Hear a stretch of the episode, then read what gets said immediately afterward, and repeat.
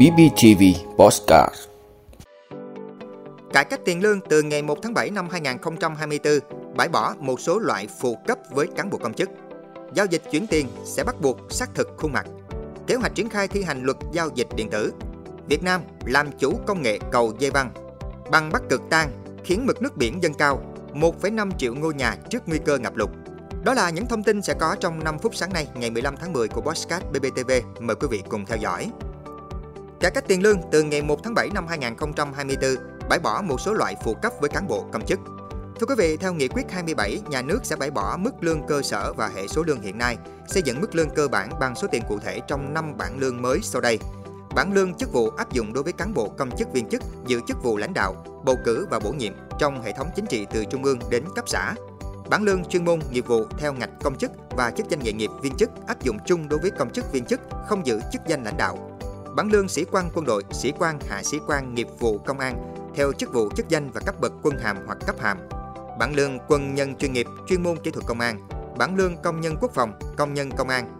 Ngoài ra, bãi bỏ một số loại phụ cấp với cán bộ công chức gồm bãi bỏ phụ cấp thâm niên nghề trừ quân đội công an, cơ yếu để bảo đảm tương quan tiền lương với cán bộ công chức, phụ cấp chức vụ lãnh đạo do các chức danh lãnh đạo trong hệ thống chính trị thực hiện xếp lương chức vụ, phụ cấp công tác đảng, đoàn thể chính trị xã hội, phụ cấp công vụ do đã đưa vào trong mức lương cơ bản, phụ cấp độc hại nguy hiểm do đã đưa điều kiện lao động có yếu tố độc hại nguy hiểm vào phụ cấp theo nghề. Giao dịch chuyển tiền sẽ bắt buộc xác thực khuôn mặt. Thưa quý vị, dự kiến từ ngày một tháng tư năm hai nghìn không trăm hai mươi tư, khi giao dịch chuyển tiền thì người thực hiện sẽ được kiểm tra sinh trắc học bằng khuôn mặt.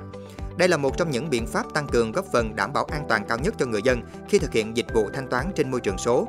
Ngân hàng Nhà nước cho biết, cơ quan này đã nghiên cứu dự thảo gửi các tổ chức tín dụng lấy ý kiến về biện pháp xác thực bằng sinh trắc học, thu thập dữ liệu từ căn cước công dân gắn chip.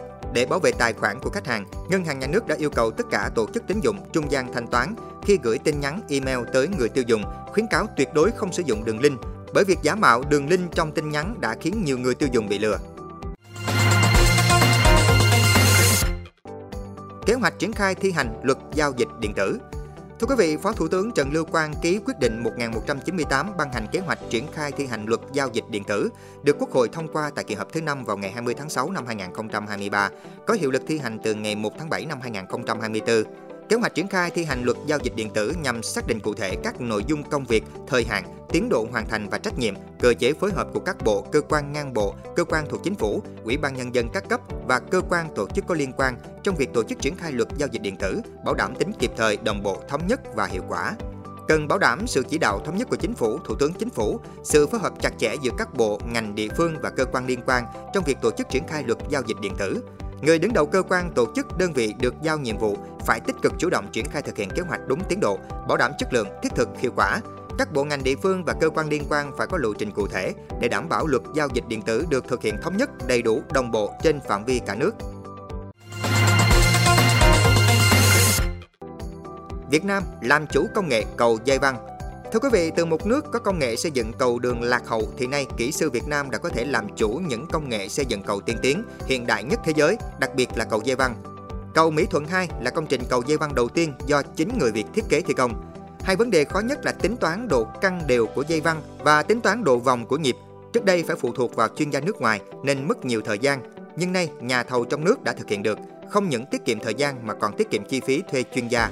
Cầu Mỹ Thuận hai có mức đầu tư khoảng năm nghìn tỷ đồng, tổng chiều dài sáu phẩy sáu mươi mốt ki lô mét. Sau gần bốn năm thi công, hình hai cây cầu đã tương đối hoàn chỉnh. Hiện hai nhịp cầu chính đã được kết nối với nhau. Dự kiến trong tháng mười này, đơn vị thi công sẽ đổ bê tông hợp lòng cầu. Việc Việt Nam làm chủ công nghệ xây cầu dây văng sẽ mở ra cơ hội khép kín hệ thống giao thông khu vực phía Nam như cầu Cần Giờ, cầu Đại Ngãi với chi phí giảm và đúng tiến độ. Băng Bắc Cực tan khiến mực nước biển dâng cao, một phẩy năm triệu ngôi nhà trước nguy cơ ngập lụt. Thưa quý vị, theo các nhà khoa học, khí nhà kính đã làm ấm bầu khí quyển đủ để khiến cho mực nước biển toàn cầu dâng cao từ mười bảy phẩy năm mi-li-mét đến năm mươi hai phẩy bốn mi-li-mét vào năm hai nghìn một trăm. Họ cảnh báo rằng bất kỳ sự nóng lên thêm nào nữa sẽ chỉ làm trầm trọng thêm vấn đề.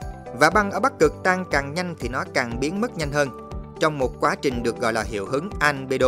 Điều này có nghĩa là phần lớn năng lượng của mặt trời được hấp thụ bởi đại dương nhiều hơn thay vì bị băng trắng phản chiếu trở lại không gian.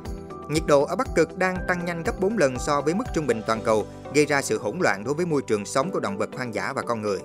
Các nhà khoa học đã phân tích hơn một trăm nghìn bức ảnh vệ tinh để đánh giá tình trạng của một trăm sáu mươi hai thềm băng tại Nam Cực trong giai đoạn từ năm một nghìn chín trăm chín mươi bảy đến năm hai nghìn không trăm hai mươi mốt. Kết quả cho thấy xu hướng tan chảy khiến bảy mươi mốt trong một trăm sáu mươi hai thềm băng bị giảm khối lượng, trong đó có sáu mươi tám thềm băng bị giảm ở mức đáng kể. Các số liệu được công bố mới đây cho thấy băng biển bao quanh Nam Cực đã xuống mức thấp kỷ lục trong mùa đông vừa qua tại Nam bán cầu, khiến các nhà khoa học lo ngại tác động của biến đổi khí hậu tại đây đang tăng lên. Việc nước ngọt tràn vào đại dương sẽ làm giảm độ mặn của nước ở Nam Đại Dương, khiến nước trở nên nhẹ hơn, làm chậm quá trình chìm xuống và có nguy cơ làm suy yếu mạng lưới các dòng hải lưu, gây tác động lớn tới khí hậu toàn cầu.